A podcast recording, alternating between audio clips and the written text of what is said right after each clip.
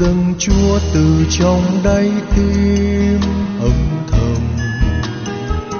Lời cầu xin Chúa tựa như nén hương lan trầm, hồn con bay vút về nơi nhan Chúa nương thân, và uống no say tin yêu nồng ấm. Từ khi con biết tình yêu Chúa ban cao vời, và từ khi biết đời con Chúa luôn an bài, hồn con sẽ mãi cầu xin tha thiết danh Ngài. Cùng Chúa con không lo chi đường dài, bàn tay con vươn lên cao, dâng Chúa hết những ý nghĩ, dâng Chúa chót xác thân con. Tương lai con dài Chúa dắt con đi, sợ gì những nỗi gian nguy. Đời con qua như mây bay, con tiếp bước giữa thế giới, khao khát sẽ mãi không vơi. Cho con một lần thấy Chúa trong con, nghe lời Chúa ru trong hồn. Các anh chị thấy ở trong trung tâm mục vụ đang có nhiều lớp học. Cái tuần lễ này gọi là tuần lễ giáo lý, và đỉnh cao là Chủ nhật này, ở buổi chiều đại hội giáo lý. Chủ yếu là các anh chị và các bạn đang làm giáo lý viên ở các giáo xứ. Cha phụ trách giáo lý ở trong giáo phận và cũng là cha giám đốc trung tâm mục vụ, cha Hiền đó. Ngài có cái sáng kiến này được gợi ý từ đại hội giáo lý được tổ chức ở bên Tổng giáo phận Los Angeles. Tôi cũng có đến thuyết trình ở đó một lần. Năm tới này người ta cũng ngỏ ý, người ta mời sang thuyết trình lần nữa, nhưng mà tôi đi không có nổi. Gọi là của Tổng giáo phận Los Angeles, nhưng mà các anh chị giáo lý viên và người giáo dân ở khắp nơi trên đất Mỹ, người ta tụ về đó, có lẽ phải đến mấy chục ngàn người á. Về mặt tổ chức thì người ta có những điều kiện mà chúng ta không có. Ví dụ như là cái khu vực đấy nó gần khu vực Disneyland nổi tiếng thế giới. Người ta đến, người ta đi du lịch nhiều lắm, cho nên gần Disneyland có rất nhiều khách sạn và đồng thời có một trung tâm hội nghị lớn. Thế thì Tổng giáo phận người ta thuê luôn cái trung tâm đó, rồi những ai đăng ký tham dự người ta có thể ở những khách sạn gần đó và người ta tới cái trung tâm hội nghị đó. Thì chỉ có ngày khai mạc và kết thúc thì tổ chức lớn ở trong hội trường đó là một cái sân vận động, cho nên là cả 1-20 ngàn người. Còn thì cũng chia ra những lớp 100-150 tùy lớp đó, và rất nhiều thuyết trình viên, và trong đó có cả thuyết trình tiếng Anh là chủ yếu, nhưng mà có cả tiếng Việt, tiếng Spanish. Như hồi đó tôi sang thuyết trình thì thuyết trình một bài bằng tiếng Việt cho người Việt Nam, rồi thuyết trình một bài tiếng Anh cho những người mà không quen tiếng Việt. Nhưng mà đến lúc mình thuyết trình bằng tiếng Anh thì nhìn xuống thấy đầu đen không à? Đầu đen nhiều lắm. Thế nhưng hỏi ra thì mới biết là các bạn trẻ tuy là gốc Việt Nam nhưng họ không còn quen tiếng Việt. Nói bằng tiếng Anh thì họ mới tiếp thu dễ dàng, mới trao đổi dễ dàng được. Thế thì cha Hiền ở đây là Ngài cũng được gợi ý từ cái tổ chức đó, cho nên từ năm ngoái Ngài bắt đầu tổ chức một tuần lễ giáo lý Dĩ nhiên quy mô của chúng ta thì làm sao mà sánh được, nhưng mà bước khởi đầu mỗi buổi tối như thế này có thể có 5-7 đề tài do 5-7 thuyết trình viên khác nhau trình bày. Ai muốn dự đề tài nào thì đăng ký trước. Thì tôi nghĩ cái hình thức đó cũng rất hay để làm cho phong phú cái đời sống tri thức, đời sống thiêng liêng của người giáo lý viên và của người giáo dân nói chung. Bởi vì chúng ta có thể tham dự hoàn toàn thoải mái thôi, miễn sao mình đăng ký. Thế trước khi vào bài thì tôi cũng phải giải đáp một thắc mắc nhận được tuần vừa rồi. Thưa cha, cái câu hãy yêu anh em như chính mình vậy có ở trong Cựu Ước không? Nếu không có thì cũng có thể là do ý định của Chúa. Bởi vì con sợ là Phật giáo người ta nêu cái câu giống như cái câu vừa rồi từ thế kỷ thứ 6 trước công nguyên cơ. Thế thì xin cha giải thích. Theo các anh chị ấy thì cái câu này nó có trong Cựu Ước không? Ở chỗ nào? Bây giờ ai cầm sách thánh ở trong tay lấy lại tin mừng Luca cho nó cụ thể thay vì nói một cách trừu tượng. Dụ ngôn rất quen thuộc và nổi tiếng trong tin mừng Luca chương thứ 10. Ở chương 10 bắt đầu từ câu 25. Chương 10 câu 25 thì các anh chị có thể đọc như thế này. Và này, có người thông luật kia đứng lên hỏi Đức Giêsu để thử người rằng: Thưa Thầy, tôi phải làm gì để được sự sống đời đời làm gia nghiệp? Người đáp: trong luật đã viết gì? Ông đọc thế nào? Ông ấy thưa: ngươi phải yêu mến Đức Chúa Thiên Chúa của ngươi hết lòng, hết linh hồn, hết sức lực và hết trí khôn ngươi, và yêu mến người thân cận như chính mình. Đức Giêsu bảo ông ta: ông trả lời đúng lắm, cứ làm như vậy là sẽ được sống. Cảm ơn các anh chị. Thế bây giờ để ý câu 26. Khi Chúa Giêsu nghe người ta đặt câu hỏi thì Ngài hỏi ngược lại: trong luật đã viết gì? Cái luật này là luật nào? Luật Cựu Ước hay là luật Tân Ước? Luật Cựu Ước chứ. Thế rồi người thông luật này ông ấy trả lời vanh vách trong đó phần dưới đó: và yêu mến người thân cận như chính mình. Như vậy Cựu Ước có chưa? Có rồi. Trích nguyên văn ở sách Lê-vi chương 19 câu 18. Có rồi, nhưng mà vấn đề nó là thế này này. Nó vấn đề là luật Cựu Ước nó như cả một cánh rừng ấy. Sở dĩ người ta đặt cái câu hỏi là điều răn nào trọng nhất là bởi vì nó như cả một cánh rừng, cấm cái này và phải làm cái kia. Và vì nó như một cánh rừng cho nên người ta không còn nhận ra được đâu là điều răn chính yếu nhất. Luật yêu thương đã có rồi, nhưng nó bị chìm trong cả một cánh rừng.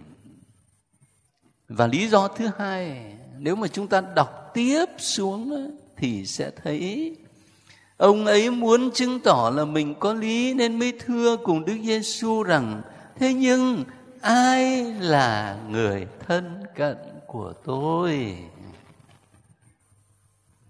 Hỏi như vậy là bởi vì họ được giải thích rằng người thân cận của tôi là người cùng máu huyết, cùng tôn giáo với tôi.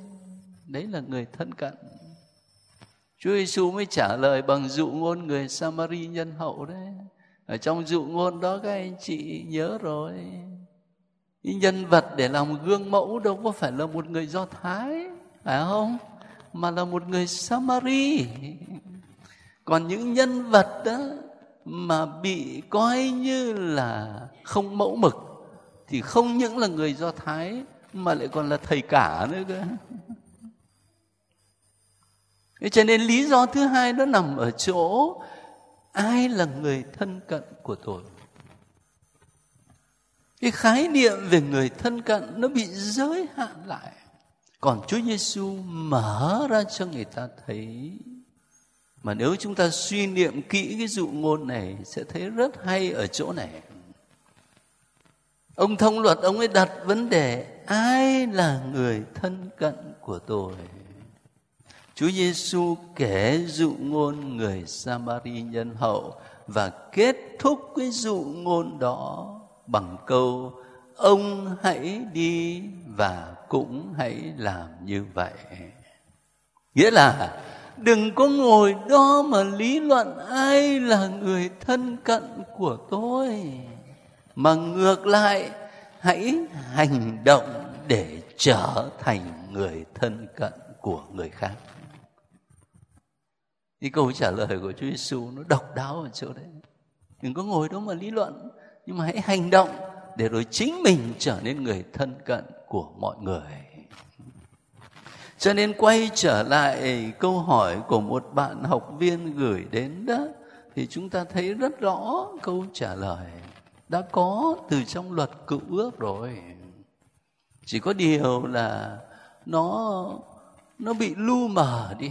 Và vì thế Chúa Giêsu làm nổi bật lên và đồng thời nối kết luật yêu thương người thân cận với luật kính mến Thiên Chúa. Hy vọng là câu trả lời đó nó thỏa đáng cho người bạn của chúng ta, và đồng thời cũng là dịp để cho tất cả anh chị em chúng ta xác tín lại với nhau. Thế bây giờ mình đi vào bài của ngày hôm nay. Sau khi đã nói từ tuần trước về lương tâm, thì hôm nay tôi đề nghị các anh chị cùng với tôi để nhìn lại tội lỗi. Nhưng mà nói đến tội lỗi trong Kinh Thánh thì phải nói đến lòng thương xót của Chúa. Đi đôi với nhau. Về mặt phân tích thì chúng ta tìm hiểu từng phần. Thứ nhất, tôi gọi là thực tại tội lỗi. Các anh chị sẽ hiểu tại sao mà tôi lại dùng cái từ thực tại tội lỗi. Lớp của chúng ta luôn luôn khởi đi từ lời Chúa. Thế cho nên tôi trích ra cho các anh chị một vài câu lời Chúa. Trước hết là câu ở trong thư thứ nhất của Thánh Gioan ở chương 1 từ câu 8 đến câu 9. Tôi đã viết sẵn ở trên bảng cho nên chúng ta có thể cùng nhau chậm rãi đọc để ý những từ mà mình đọc. Nếu chúng ta nói là chúng ta không có tội, chúng ta tự lừa dối mình và sự thật không ở trong chúng ta. Nếu chúng ta thú nhận tội lỗi thì Thiên Chúa là đấng trung thành và công chính sẽ tha tội cho chúng ta và sẽ thanh tẩy chúng ta sạch mọi điều bất chính. Nếu chúng ta nói là mình không có tội thì đấy là mình nói dối. Các anh chị hiểu lý do làm sao mà tôi gọi là thực tại tội lỗi. Tội lỗi là một cái gì nó có thật. Nó có thật khi mà mình đọc Kinh Thánh đó, thì có phải là ngay từ những trang đầu của sách Thánh mình đã thấy nói đến tội lỗi không? Sách Sáng Thế, chương thứ nhất, chương thứ hai nói về công trình tạo dựng của Chúa. Thì đến chương thứ ba đã nói đến tội lỗi rồi, sa ngã rồi. Và nhiều nhà Chúa giải nghĩ rằng cái trang sách thánh đó có mục đích để giải thích cái vấn nạn muôn thuở là tại sao lại có đau khổ ở trong cuộc đời này. Tại sao Thiên Chúa dựng nên mọi sự tốt lành mà rồi lại có sự dữ và biết bao nhiêu đau khổ trên thế giới? Câu trả lời là tội lỗi. Cho nên chỉ cần đọc lại sách thánh ngay từ những trang đầu đã thấy cái thực tại tội lỗi đó rồi. Thêm vào đó là kinh nghiệm cá nhân của mỗi người chúng ta. Thế ai trong chúng ta dám nói rằng mình chưa hề phạm tội bao giờ? Chỉ có mỗi một mình Chúa Giêsu mới có thể nói tôi thách các ông bắt được tôi về tội lỗi gì.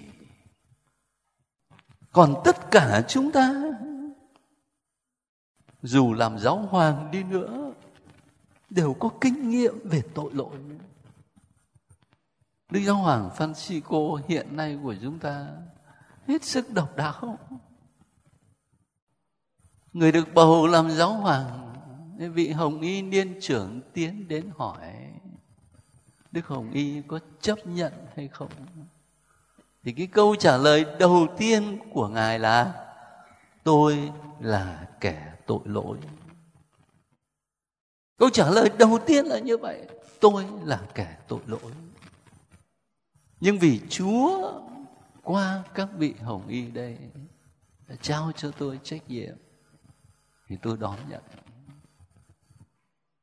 Từ giáo hoàng trở xuống, tất cả chúng ta có những kinh nghiệm về tội lỗi. Còn tội như thế nào nói sau. Cho nên trước hết là lời của Thánh Gioan ở trong thứ nhất đó, khẳng định cái thực tại tội lỗi. Muốn được tha tội thì trước hết phải nhìn nhận mình có tội. Muốn được khỏi bệnh thì trước hết phải nhìn nhận mình bệnh. Trong phương pháp để chữa bệnh cho những người nghiện rượu á, thì cái bước đầu tiên là phải nhìn nhận rằng mình nghiện rượu. Chứ ông lại không nhận ông nghiện, thế thì làm sao mà chữa? Cho nên bước đầu tiên là phải nhìn nhận cái thực tại tội lỗi. Thế rồi một câu kinh thánh khác ở trong Tin mừng Matthew chương 15, câu 19 đến câu 20. Một câu cũng rất quen thuộc với chúng ta. Chúa Giêsu nói làm sao? Tự lòng người phát xuất những ý định gian tà, những tội giết người, ngoại tình, tà dâm, trộm cắp, làm chứng gian và vu khống. Đó mới là những cái làm cho con người ra ô uế. Bối cảnh của câu lời Chúa này là cuộc tranh luận giữa Chúa Giêsu và những người Pha-ri-sêu về luật thanh tẩy, rửa chén bát, rửa đồ đồng, rửa chân tay đó, theo luật Cựu Ước và luật thanh tẩy. Chúa Giêsu mới cho họ thấy cái mà làm cho con người ta ra ô uế nó không phải là những cái ở bên ngoài, mà là các anh chị phải gạch ở cái từ lòng người, tự lòng người. Thế cho nên chúng ta mới nói là phạm tội trong tư tưởng, chứ đâu phải chỉ có việc làm không đâu. Phạm tội trong tư tưởng, lời nói, việc làm. Tội lỗi luôn bắt nguồn từ trong tâm hồn. Thành thử ra mình thanh tẩy không phải là thanh tẩy những cái ở bên ngoài, mà là phải thanh tẩy tâm hồn. Và cũng vì vậy mà đến mùa cháy á, chúng ta mới nghe tiên tri Gioan kêu lên: hãy xé lòng, đừng xé áo. Hãy xé lòng. Nó tự lòng người. Rồi ở trong Thánh Vịnh 51 là Thánh Vịnh Sám Hối. Một câu rất quen thuộc với chúng ta: con đắc tội với Chúa, với một mình Chúa. Đắc tội không phải chỉ với người ta, mà nó với Chúa, với một mình Chúa. Một vài câu kinh thánh để làm nền tảng thôi. Để rồi từ đó chúng ta suy nghĩ theo sự hướng dẫn của Hội Thánh về tội lỗi. Tội là cái gì? Thực sự nếu mà để trả lời theo kiểu giáo lý hỏi thưa đó, tôi cũng có trích cho các anh chị cái định nghĩa để cho nó dễ nhớ mà nó chắc chắn. Tội là một hành vi, một lời nói hoặc ước muốn trái nghịch với lề luật vĩnh cửu. Nó dễ nhớ, dễ hiểu. Anh chị thấy không? Một hành vi này, việc làm, lời nói, nhưng mà còn ước muốn nữa chứ. Ước muốn mà nó trái nghịch với lề luật vĩnh cửu. Mình chưa đến nỗi mà vác dao chém người ta, thế nhưng mà có khi trong lòng ước muốn, không chừng lại còn cầu nguyện xin Chúa cho nó xe cán chết thì xin Chúa bẻ ngược cổ nó ra sau cho chúng nó biết thế nào là lẽ phải. Ước muốn cho dù chưa thành hành động. Nhưng mà tôi không chỉ muốn ngưng ở đấy, cho nên tôi mới giải thích ở trên cho các anh chị. Tội là sự thiếu vắng tình yêu đích thực đối với Chúa này, với tha nhân này, với chính mình. Các anh chị để ý nhé, từng từ một. Chúng ta trình bày tội lỗi trong tương quan. Mình sống trong cuộc đời này là sống trong những mối tương quan. Với người có đức tin tôn giáo như chúng ta, cái tương quan đầu tiên là với Thiên Chúa. Cái tương quan thứ hai là với tha nhân. Nhưng còn có một tương quan nữa là với chính bản thân mình. Và ngày hôm nay còn phải nói đến cái tương quan với vũ trụ, với thiên nhiên. Chúng ta sống ở trong cuộc đời là sống giữa những mối tương quan. Thế thì tội là ở chỗ mình thiếu vắng một tình yêu chân chính, tình yêu đích thực trong những mối tương quan ấy. Mà tại sao mình thiếu? Là bởi vì mình quá gắn bó, quá quyến luyến đối với một vài điều nào đó. Giờ ta lấy một ví dụ. Tất cả các anh chị ở đây đều có dịp học kinh thánh với tôi, cho nên tôi thỉnh thoảng nhắc lại cho nhớ. Có còn nhớ câu chuyện của vua David phạm tội không? Ông ấy là vua, vậy mà ông ấy còn đi chiếm đoạt vợ của một viên tướng. Rồi đến khi bà ấy có bầu thì ông phải thanh toán thôi. Trước hết là ông tìm cách ông che cái tội bằng cách gọi ông tướng từ mặt trận trở về nhà, rồi cho về nhà ở với vợ con. Ai già cái ông này ông tốt lành quá, ông lại không về nhà ở với vợ con, ông cứ ngủ ở trong sân nhà vua. Thế thì cuối cùng David giải quyết bằng cách là nhờ chính ông ta cầm bức thư của nhà vua gửi cho viên tướng chỉ huy mặt trận và đưa cái anh này ra chỗ nào khốc liệt nhất. Thế rồi cuối cùng ông ta chết ở ngoài mặt trận. Chết là vì quân thù nó giết, chứ còn David có giết đâu, phải không? Ở nhà ông vui vẻ, ông rước bà kia về làm vợ. Nhưng mà giấu ai chứ còn giấu Chúa không được. Thế thì bây giờ mình nhìn vào cái tội của David xem nào, nó nằm ở trong những tương quan. Cái tương quan trước mắt với tha nhân. Ông có xúc phạm đến tha nhân không? Rõ ràng chứ còn gì nữa. Người ta có mỗi một người vợ mà đi chiếm của người ta. Đang khi đó mình làm vua, bao nhiêu người hầu hạ mà vẫn không đủ à? Phải đi chiếm người vợ duy nhất của người ta. Cái tương quan với Chúa có không? David chối, nhưng mà cuối cùng Chúa sai tiên tri Nathan đến kể cho David nghe cái câu chuyện về cái anh nhà giàu mà nó đi ăn cắp cái con chiên duy nhất của thằng nhà nghèo về để đãi khách ấy. Rồi David nổi nóng lên một kết án đó là cái thằng khốn nạn ấy. Nó bất công với người ta. Ông tiên tri Nathan là người của Chúa mà. Ông chỉ đợi có thế rồi ông mới tuyên bố kẻ khốn nạn đó chính là ông đấy. Và chúng ta đừng quên là cái thánh vịnh sám hối mình mới đọc á. Con đắc tội với Chúa, với một mình Chúa, vì dám làm điều giữ trái mắt Ngài. Tội là trong tương quan với Chúa đấy chứ không phải chỉ là với tha nhân.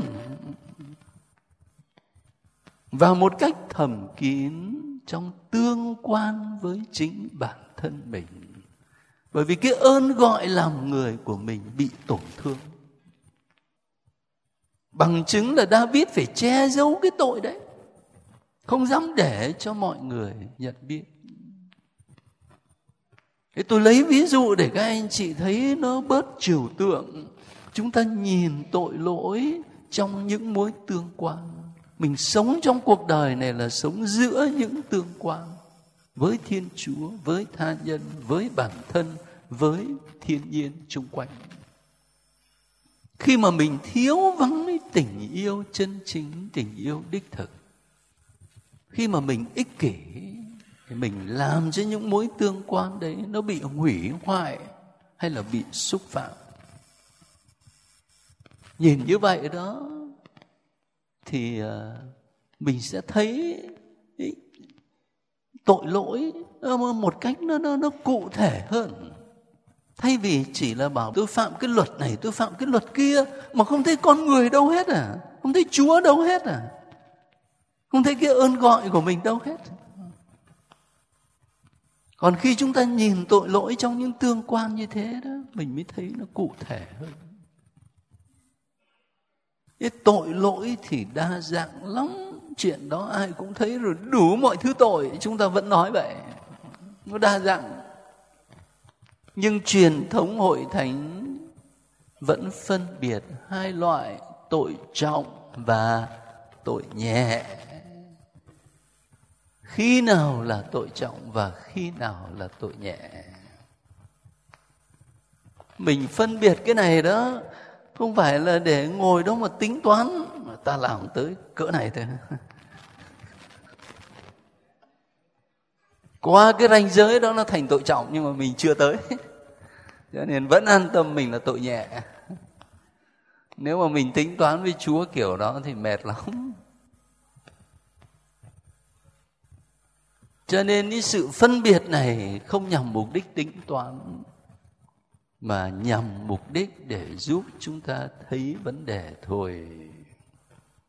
Thế truyền thống hội thánh vẫn cho thấy để là một tội trọng thì nó phải có 3 điều kiện này. Thứ nhất là cái chất liệu nghiêm trọng.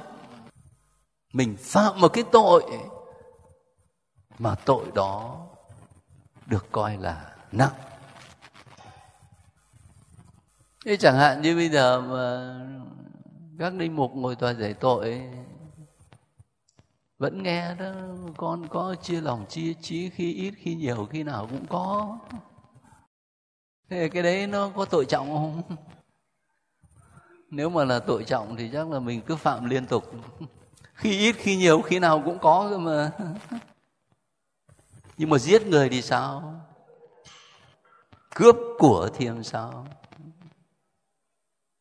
Đấy, nói như vậy thì các anh chị thấy rồi. Rồi cái hành động đấy nó còn được đặt ở trong những môi trường và những hoàn cảnh, những tương quan khác. Chẳng hạn như bây giờ cũng là đánh người khác. Nhưng mà đánh một người xa lạ, xích mích với nhau ở ngoài đời. Và một anh thanh niên về đánh bố của mình thì làm sao? Có giống nhau khác chưa?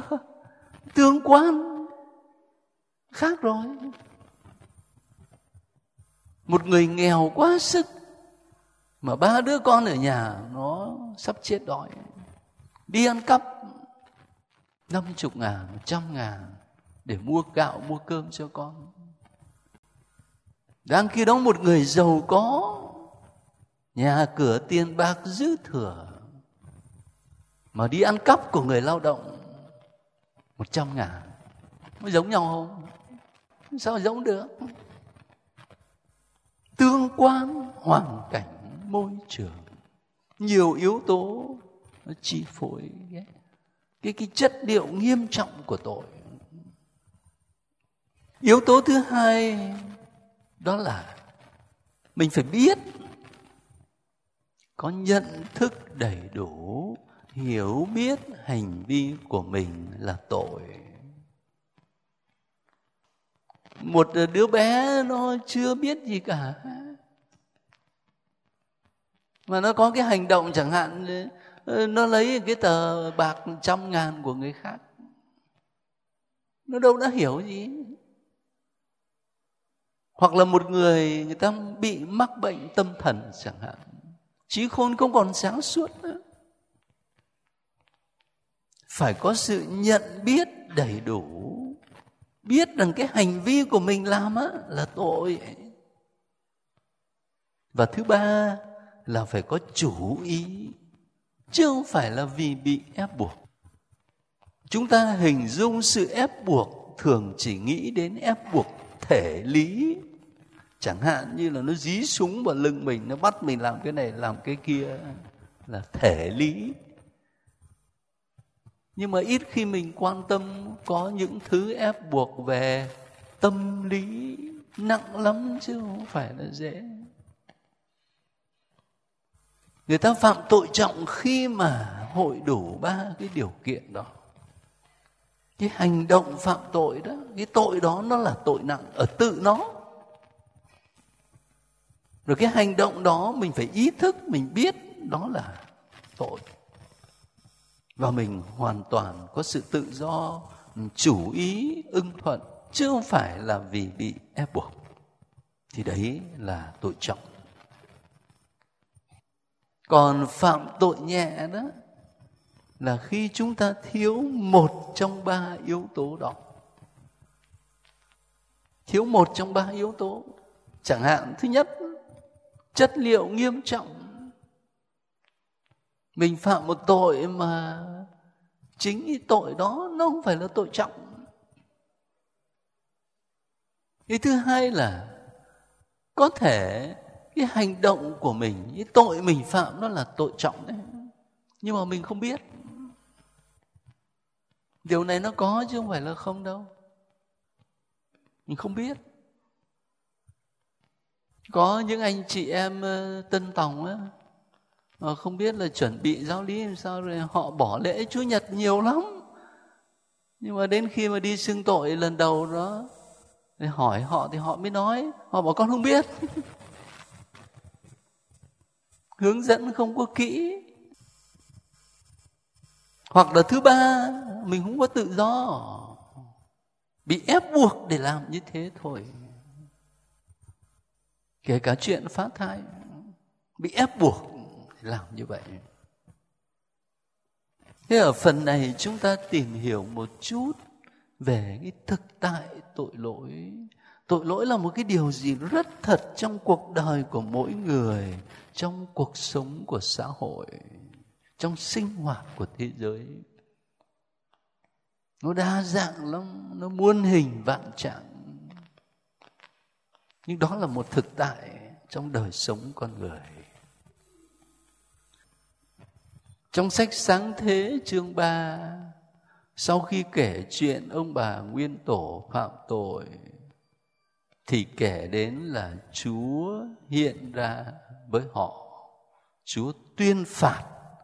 Nhưng mà sau khi tuyên phạt thì làm sao? Thì có lời hứa cứu độ. Dòng giống của người nữ sẽ đạp nát đầu người. Khi Chúa nói với con rắn đó, cái câu đó được gọi là tin mừng đầu tiên. Cho nên nói đến thực tại tội lỗi thì cũng phải nói đến lòng thương xót của Chúa. Trong thư của Thánh Phaolô gửi tín hữu Roma cũng vậy, ở chương 5 á, Ngài nói đến tội Adam. Nhưng mà không chỉ nhằm là nói về tội Adam, mà là để làm nổi bật lên ơn cứu độ trong Đức Giêsu Kitô. Cũng như vì sự bất tuân của một người mà tội lỗi đột nhập trần gian, và vì tội lỗi cho nên có sự chết, thì cũng nhờ sự vâng phục của một người là Đức Giêsu Kitô mà chúng ta có ơn cứu độ. Tôi nhắc lại một vài điểm kinh thánh căn bản như vậy để mình thấy khi mình nói đến tội lỗi, đừng quên nói đến tình yêu và lòng thương xót của Chúa. Thế để các anh chị nhớ một vài câu kinh thánh làm nền, thì tôi có trích dẫn cho các anh chị đây. Mát-thêu chương 1 câu 21. Cái câu này là ai nói với ai này? Sứ thần nói với ai? Nói với Thánh Giuse. Tưởng là nói với Đức Mẹ nữa thì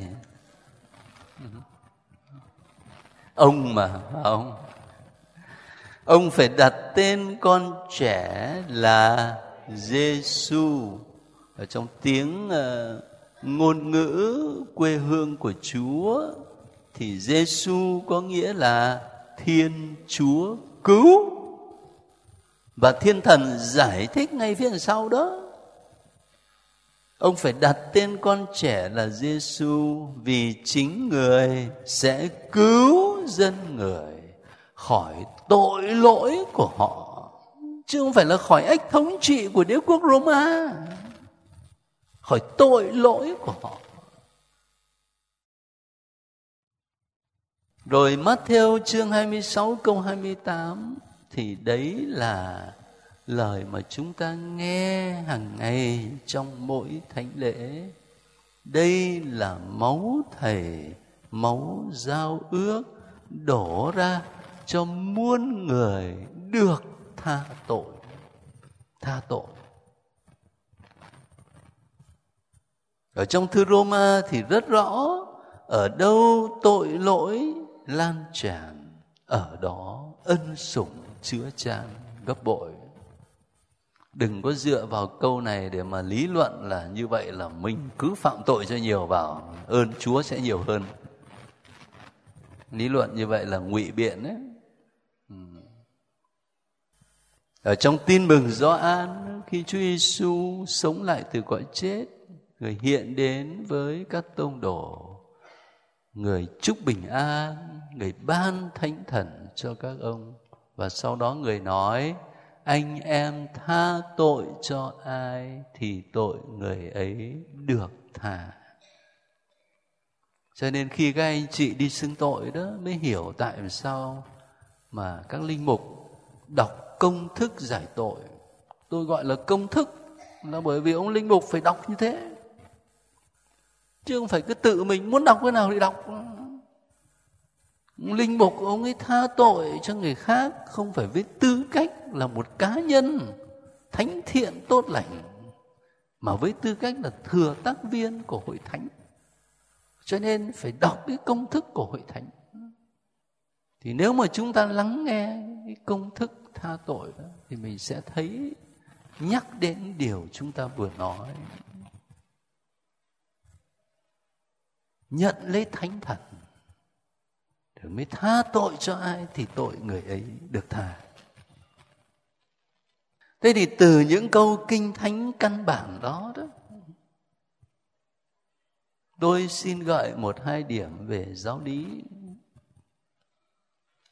Ở đây các anh chị đã học kinh thánh Cựu Ước Tân Ước rồi. Nhắc lại là các anh chị nhớ. Có nhớ câu chuyện của tiên tri Jonah? Chúa sai ông ấy đi giảng đạo ở Ninive. Nhưng mà ông trốn. Ông đi sang một thành khác.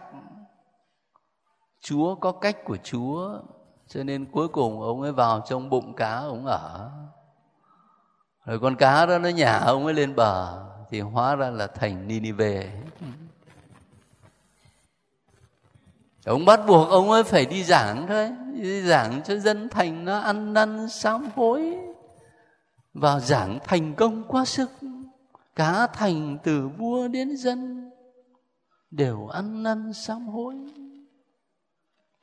Người ta đi giảng mà thành công như vậy đó thì người ta mừng muốn chết, tạ ơn Chúa. Ông ấy thì lại buồn, buồn quá sức. Tại sao ông buồn? Là bởi vì cái dân Ninive nó là kẻ thù của dân tộc ông. Cho nên ông ấy chỉ mong là Chúa vặn cổ chúng nó chết cho bằng hết. Đằng này Chúa lại thương xót, Chúa lại sai ông ấy đi giảng để rồi Chúa tha thứ cho chúng nó. Tôi thoáng nghĩ không chừng bây giờ cũng có người ở trong chúng ta, Chúa mà lại đi tha thứ cho cái anh cộng sản thì...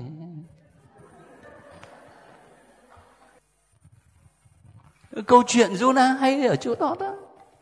Và lúc đó cái phần kết của câu chuyện mới cho thấy là tình yêu, ơn tha thứ, lòng thương xót của Chúa nó lớn như thế nào. Cho nên chưa nói gì đến Tân Ước, mà chúng ta đọc Cựu Ước thôi, mình đã thấy tràn ngập tình yêu và lòng thương xót của Chúa. Một câu chuyện khác các anh chị nhớ, tiên tri Hô-giê, còn nhớ không? Ông ấy đi cưới vợ là gái điếm, một chuyện mà chưa từng có ai làm. Đi cưới vợ là gái điếm, người vợ đó sinh ra cho mấy đứa con, đặt tên rất là độc đáo. Nhưng mà Ngài là tiên tri mà, Ngài công bố lời Chúa bằng chính những hành động của Ngài. Và bi đát nhất là cô gái điếm ấy đã được một người rước về làm vợ. Ấy thế mà lại tiếp tục đường cũ. Rồi đời Chúa làm sao? Chúa bảo tiên tri Hô-giê đi chuộc nó về. Một cái chuyện này không thể tưởng tượng được. Nó thương một lần, ta rước về làm vợ là phúc lắm rồi. Bây giờ nó lại còn bỏ, nó đi về đường cũ mà lại bảo là đem tiền mà đi chuộc nó về, thì không thể hiểu được. Đấy, thế mà Chúa bảo ông ấy làm như vậy đấy. Ông ấy đi chuộc người phụ nữ đó về. Và Kinh Thánh diễn tả làm sao? Và yêu thương nó bằng tình yêu như thuở ban đầu. Tuyệt vời. Yêu thương bằng một tình yêu như thuở ban đầu. Và qua cuộc đời của Hô-giê, Chúa muốn loan báo cái tình yêu, ơn tha thứ và lòng thương xót của Chúa nó lớn lao như thế nào. Thế cho nên ở trong Kinh Thánh đó, tôi mới nhắc lại sơ sơ có hai khuôn mặt thôi, để các anh chị khỏi quên. Chứ còn từng trang sách chúng ta có thể gặp được cái tình yêu và lòng thương xót của Chúa ở trong Kinh Thánh. Cựu ước đã bày tỏ tấm lòng đó rồi, nhưng lòng thương xót của Chúa được biểu lộ trọn vẹn là nơi Chúa Giêsu. Thánh Gioan diễn tả là Thiên Chúa yêu thương thế gian đến nỗi đã ban con một mình. Đến nỗi đã ban con một mình. Cho nên Chúa Giêsu, con một Thiên Chúa, là quà tặng của tình yêu. Những ngày lễ Giáng sinh, sở dĩ chúng ta tặng quà cho nhau, thì ý nghĩa căn bản đó là nó được khơi nguồn từ chỗ lễ Giáng sinh là Thiên Chúa tặng quà cho chúng ta. Cho nên mình mới tặng quà cho nhau. Nhưng mà riết rồi cái chuyện tặng quà cho nhau nó lấn át hết. Không còn Chúa bà gì. Bây giờ chỉ còn là mùa shopping thôi. Không còn ý nghĩa tôn giáo gì. Nó tục hóa hết rồi. Nên tình yêu và lòng thương xót của Chúa được thể hiện ở nơi Chúa Giêsu, nơi mầu nhiệm Giáng sinh, nơi cuộc đời của Chúa, cách ứng xử của Ngài, và nhất là nơi cái chết. Nơi cái chết và sự sống lại của Chúa Giêsu. Tôi nghĩ là một trong lý do sâu xa mà làm cho việc tôn sùng lòng thương xót của Chúa nó thu hút tất cả chúng ta là bởi vì nó chạm đến trái tim của mình. Nó chạm đến một cái ước mong sâu thẳm ở trong lòng mỗi một người.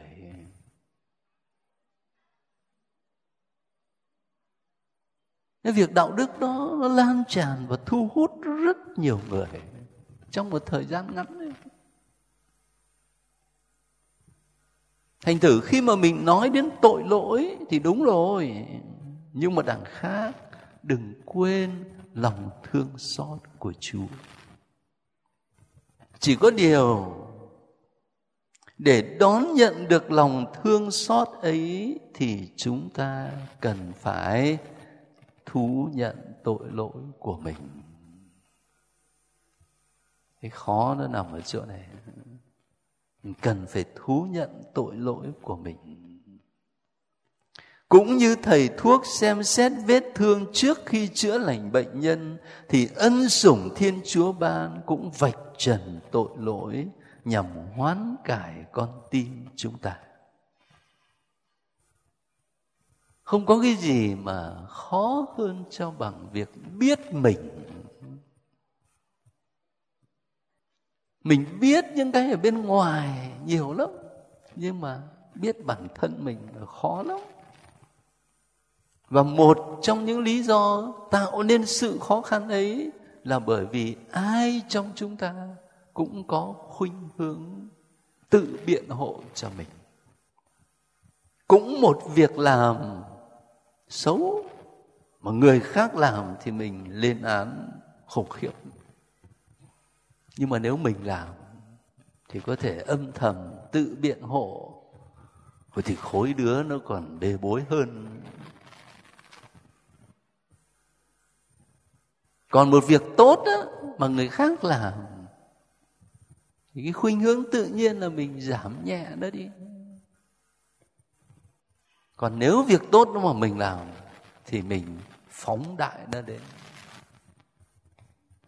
Không ai hơn ai cả, tất cả chúng ta đều có khuynh hướng đó hết. Cho nên khi Thánh Phao-lô nói là hãy vui với người vui và hãy khóc với người khóc, thì thực sự là khóc với kẻ khóc dễ hơn vui với người vui. Bởi vì khi chúng ta khóc với kẻ khóc á, thì sâu xa bên trong nó vẫn là một sự an ủi. Tao đỡ hơn mày. Nói ra thì nghe có vẻ nó có vẻ châm chọc quá, nhưng mà thực sự vậy đó. Còn khi mình vui với người vui không có dễ đâu. Để chia vui với một người thành công thực sự không dễ đâu. Bởi vì hàm chứa ở trong đó nhìn nhận sự thấp bé của mình. Thành thử ra ở trong luân lý Kitô giáo, định nghĩa khiêm tốn đơn sơ lắm. Khiêm tốn là gì? Khiêm tốn là sự thật. Humilitas veritas est. Khiêm tốn là nhìn nhận mình đúng như mình là. Thế thôi. Chứ còn người khác mà người ta khen chúng ta, ôi trời ơi, giỏi quá, đẹp quá, hay quá. Thế mình bảo đâu có gì đâu. Miệng thì nói vậy nhưng mà trong lòng thì khoái chí lắm, phải không? Thì mình khiêm tốn mà theo nghĩa đó tương đối là dễ thôi. Nhưng mà khiêm tốn theo nghĩa là nhìn nhận đúng sự thật về mình. Khi mình làm cái điều gì sai, người ta góp ý, mà mình chân thành, mình đón nhận để mình sửa. Đấy mới là khiêm tốn. Tôi nhắc đến chuyện đó là bởi vì coi thế chứ mà nó quan trọng. Để đón nhận được lòng thương xót của Chúa thì trước hết là về phía chúng ta, mình phải đủ khiêm tốn nhìn nhận tội lỗi của mình. Chứ còn nếu không thì không phải Chúa không thương, mà tình thương ấy nó không thấm vào lòng chúng ta được. Ấy, hôm nay chia sẻ với các anh chị về đề tài này, tôi chỉ muốn nhấn mạnh một điều, đó là nói đến tội lỗi thì đừng có quên là phải nhớ đến tình thương của Chúa để chúng ta không thất vọng. Và nói đến tội lỗi thì đừng có cái não trạng để chỉ tính toán phân biệt tội trọng, tội nhẹ. Để mình tránh cái này, mình giữ cái kia cho nó đủ lề luật mà thôi. Và vì thế chúng ta dừng lại 1-2 phút để đặt mình trước lương tâm, trước mặt Chúa suy nghĩ lại.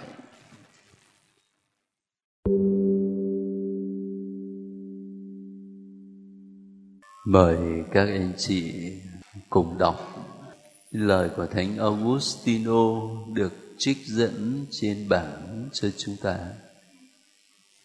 Hãy đọc như thể là đọc cho chính mình. Bao lâu còn mang thân xác, con người không thể không phạm tội, tức là tội nhẹ, nhưng bạn chớ coi thường các tội mà chúng ta gọi là nhẹ. Nếu bạn coi là nhẹ khi bạn cân chúng, thì bạn phải run sợ khi bạn đếm chúng. Nhiều vật nhỏ làm thành một khối lớn, nhiều giọt nước làm thành một con sông, nhiều hạt lúa làm thành một đống lúa. Vậy còn hy vọng gì? Trước hết hãy đi xưng tội. Bạn chớ coi thường các tội mà chúng ta gọi là nhẹ. Thánh Augustino khuyên chúng ta như thế, và hãy để cho lời khuyên ấy lắng vào lòng chúng ta trong giây phút thinh lặng này.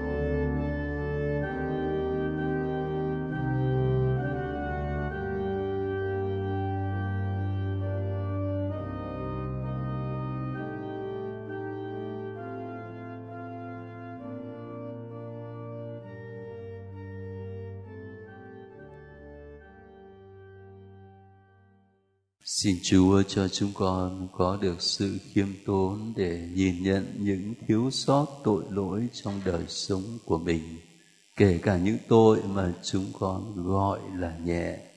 Và xin Chúa tha thứ cho chúng con. Chúng ta cùng dâng lời cầu nguyện.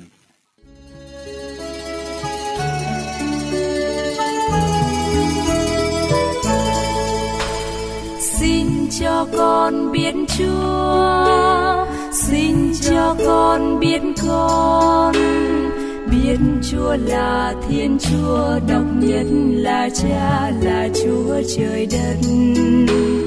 Biết Chúa vua muôn loài, biết Chúa thương con người, biết Chúa là tạo hóa, là đấng sinh thành.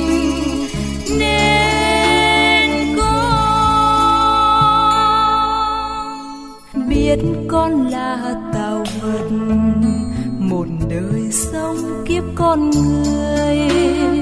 Biết con không là gì, chỉ là bụi cát mà thôi. Biết con thân phàm hèn, mỏng giòn muôn vàn yêu đuối. Biết con bao tội tình, để lòng sao xuyên. Xin cho con biết Chúa, xin cho con biết biết Chúa là con Chúa đã đến trần gian mặc xác phàm nhân. Biết Chúa thương con nhiều, biết Chúa tha con nhiều, biết Chúa đã chịu chết và đã sống lại.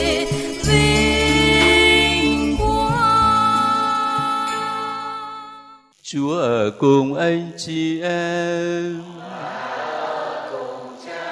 hãy chúc tụng danh Chúa từ bây giờ và cho đến muôn đời. Ơn phù trợ chúng ta ở nơi danh Chúa là đấng tạo thành trời đất. Xin Thiên Chúa toàn năng là Cha và Con và Thánh Thần ban phúc lành cho anh chị em. Amen. Chúc các anh chị về bình an.